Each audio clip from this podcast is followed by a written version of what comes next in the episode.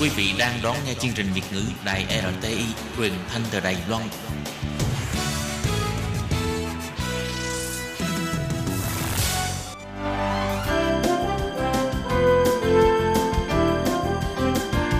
Xin mời quý vị và các bạn đến với chuyên mục Nhìn ra thế giới.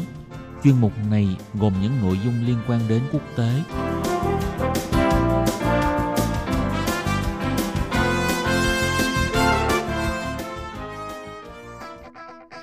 Tường Vi xin chào quý vị và các bạn. Chào mừng các bạn trở lại với chuyên mục Nhìn ra thế giới để nắm bắt được những thông tin và sự kiện chính trị quan trọng đang xảy ra khắp năm châu. Các bạn thân mến, nội dung của chuyên mục ngày hôm nay bao gồm những thông tin như sau. Nhật Bản vừa công bố đổi niên hiệu mới mà không bắt nguồn từ Trung Quốc. Tiếp theo là bài phân tích.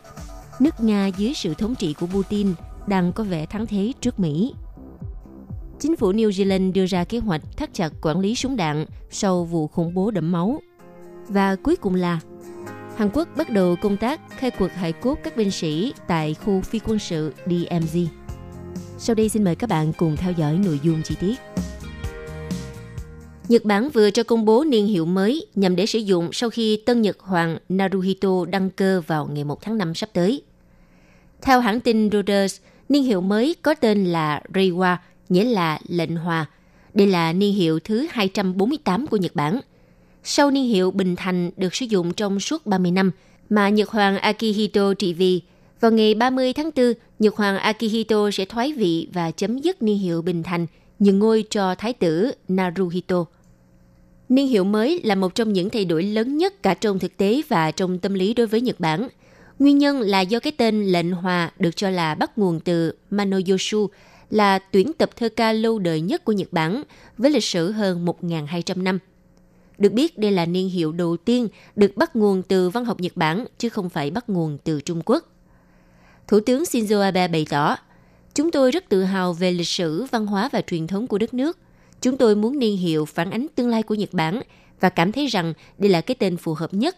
Lệnh Hoa được tạo ra để ủng hộ cho tinh thần thống nhất của người dân – theo văn phòng nội các Nhật Bản cho biết đã chọn tên lệnh hòa từ danh sách do các chuyên gia văn học lịch sử Trung Quốc và Nhật Bản đề xuất.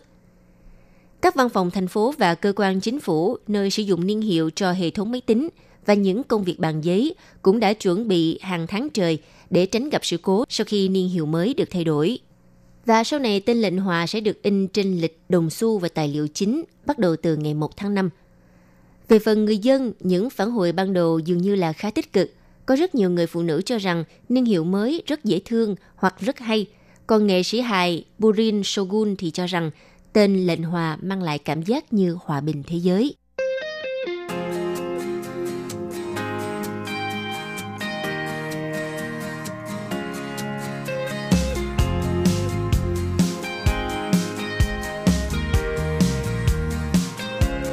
Thưa quý vị và các bạn, có lẽ Mỹ và các đồng minh có thể đã chiến thắng trong chiến tranh lạnh.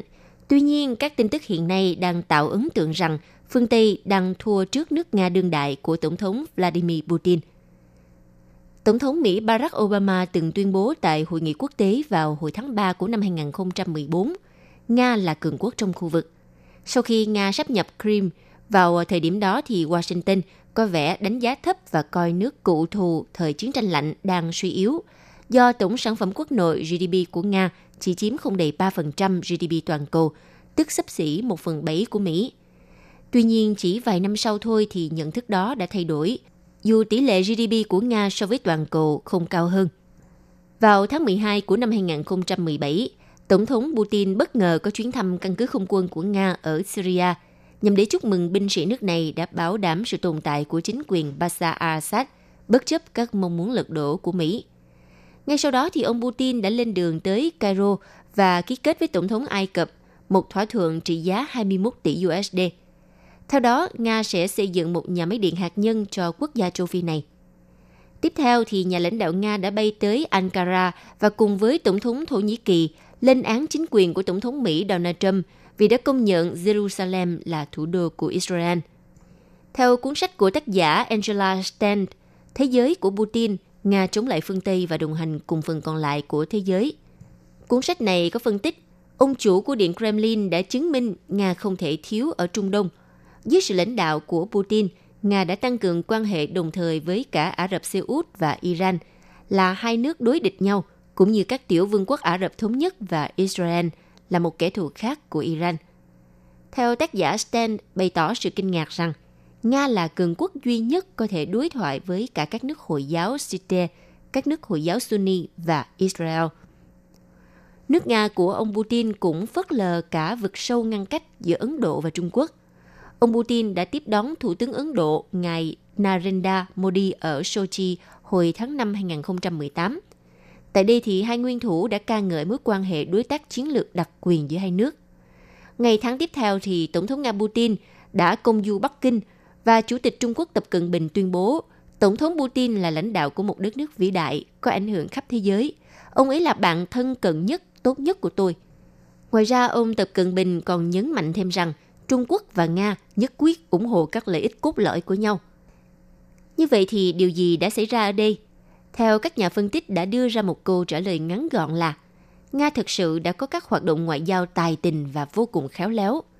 Thông qua các câu chuyện cụ thể thì à, tác giả Stan đã cố gắng làm sáng tỏ mối quan hệ của Moscow với mọi khu vực trên thế giới một cách khách quan nhất, là không sa đà vào việc phóng đại vai trò cá nhân của Tổng thống Putin và phủ nhận đóng góp của những người tiền nhiệm ông như Mikhail Gorbachev hay Boris Yeltsin – theo tác giả Stand thì Nga đã thâu tóm được vô số cơ hội, hết lần này đến lần khác do những sai lầm ngớ ngẩn hoặc sự lơ là của nước Mỹ. Và sức mạnh của Nga đến từ quyền phủ quyết tại Hội đồng Bảo an Liên Hợp Quốc. Kho vũ khí khổng lồ cũng như việc mạnh tay đầu tư cho quân sự và buôn bán vũ khí khắp toàn cầu cùng với trữ lượng hydrocarbon khủng và nhiều hoạt động táo bạo khác nữa – Tác giả Stan còn nhấn mạnh đến mạng lưới các mối quan hệ lâu bền Nga được thừa hưởng từ Liên Xô cũ. Tác giả Stan cũng chỉ ra mối quan hệ cơm không lành canh không ngọt giữa Nga và Mỹ. Khi mà Washington có những hành động mạnh mẽ nhằm đẩy lui sự ảnh hưởng của Moscow cũng như theo đuổi các lĩnh vực quan tâm chung như là chống khủng bố, kiểm soát vũ khí và giải trừ hạt nhân. Dù vậy thì à, tác giả Stan thừa nhận ba nỗ lực thất bại trong việc tái điều chỉnh quan hệ song phương Nga và Mỹ cho thấy sự gắn kết cũng không hiệu quả hơn những nỗ lực cô lập. Tác giả Stan lưu ý, Mỹ và các đồng minh phương Tây đang phải đối mặt với các hạn chế khi thách thức các lợi ích của nước Nga dưới sự lãnh đạo của Putin ở khu vực Á-Âu. Việc chấm dứt đàm phán về kết nạp các nước như Ukraine hay là Georgia vào tổ chức Hiệp ước Bắc Đại Tây Dương NATO đã được coi là một chiến thắng của ông Putin – vì từ lâu chính phủ của ông luôn phản đối việc Mỹ và phương Tây vươn tầm ảnh hưởng tới tận sân sau của Nga. Tuy nhiên, chính sách ngoại giao kiểu judo là môn võ thuật biến sức mạnh của đối thủ thành thế lực chống lại chính đối thủ đó của ông Putin, được tin rằng chỉ phát huy tác dụng nếu Mỹ và các đồng minh đặt mình vào thế dễ tổn thương. Chẳng hạn như việc châu Âu sử dụng chung đồng tiền euro mà không hợp nhất về tài chính, hoặc cuộc chiến tranh Iraq thứ hai, hay là khủng hoảng tài chính toàn cầu và sự xâm lấn của các nền tảng mạng xã hội. Ngoài ra thì à, giới quan sát vẫn còn hoài nghi chuyện Nga có thu được nhiều lợi ích chiến lược lâu dài từ việc gia tăng các hoạt động ở nước ngoài hay không, do các mối quan hệ đầy rủi ro giữa nước này với châu Âu và Trung Quốc.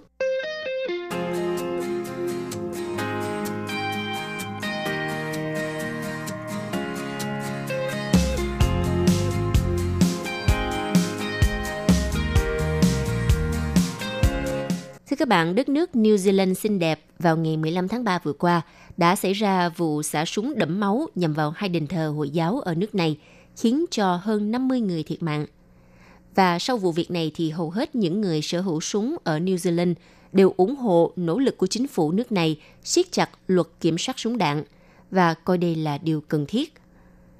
Phát biểu vào ngày 1 tháng 4, Chủ tịch Hội đồng những người sở hữu súng trường được cấp phép ở New Zealand – ngài Nico Mackey khẳng định, chúng tôi ủng hộ chính phủ trong mọi thay đổi nhằm ngăn chặn tái diễn một vụ tấn công khủng bố ở New Zealand. Trong khi đó, một trong những nhà bán lẻ súng lớn nhất ở New Zealand là Hunting and Fishing đã tự nguyện ngừng bán các loại súng trường bán tự động của quân đội. Đồng thời họ cũng ngừng hoạt động bán súng trường trên mạng. Giám đốc điều hành của Hunting and Fishing, ông Darren Jacobs nhấn mạnh các loại súng tấn công sẽ không có chỗ trong danh mục hàng hóa của Hunting and Fishing cũng như ở đất nước New Zealand. Quốc hội New Zealand dự kiến sẽ tiến hành bỏ phiếu thông qua lệnh cấm súng trường bán tự động kiểu quân sự, được chính phủ của Thủ tướng Jacinda Ardern ban hành sau à, vụ xả súng kinh hoàng vào ngày 15 tháng 3, khiến cho 50 người thiệt mạng. Tại New Zealand, tiến trình hoàn tất một dự luật như vậy tại Quốc hội thường mất rất nhiều tháng. Tuy nhiên, Thủ tướng Anden cho biết đây là một vấn đề cấp bách và sẽ được hoàn tất trước ngày 11 tháng 4 sắp tới. Những quy định siết chặt việc sở hữu súng có thể sẽ bao gồm việc đăng ký sử dụng súng, thắt chặt các quy định về lưu trữ súng và kiểm tra lý lịch người mua, dự kiến sẽ được thông qua vào cuối năm 2019. Như vậy, sau vụ xả súng tại hai đền thờ Hồi giáo làm 50 người thiệt mạng và hàng chục người bị thương, đã đưa luật kiểm soát súng đạn của New Zealand trở thành tâm điểm gây tranh cãi, khi nhiều người cho rằng chính những quy định lỏng lẻo về sở hữu súng đạn là một yếu tố khiến cho hung thủ Barton Harrison Tarrant quyết định tiến hành vụ thảm sát. Hiện tại thì New Zealand gần như là nước duy nhất ngoại trừ nước Mỹ có tới 96% số súng đạn được lưu hành mà không phải đăng ký. Và vụ việc cũng đã bộc lộ những lỗ hổng trong luật sở hữu súng đạn tại New Zealand và là lý do buộc chính phủ của nước này phải có các biện pháp khẩn cấp nhằm mà thắt chặt luật sử dụng súng, đồng thời khuyến khích người sở hữu súng phải tự giác giao nộp những vũ khí không cần thiết. Cũng giống như là tại Mỹ, New Zealand có Hiệp hội Súng trường Quốc gia NRA, nhưng à, quy mô và thế lực của tổ chức này tại hai nước thì hoàn toàn khác nhau. Cũng đã có ý kiến cho rằng New Zealand nên à, đổi tên NRA để tránh trùng với tổ chức của Mỹ. Dân số của New Zealand khoảng 4,7 triệu người và số lượng súng sở hữu trong người dân là 1,5 triệu khẩu, với tỷ lệ là 0,3 khẩu một người – và trong năm 2016 thì trên toàn lãnh thổ New Zealand đã xảy ra 9 vụ giết người sử dụng vũ khí nóng. Ngoài ra tại New Zealand, số súng trường bán tự động kiểu quân sự thuộc sở hữu cá nhân là khoảng 13.500 khẩu, con số này ở Mỹ là 15 triệu khẩu.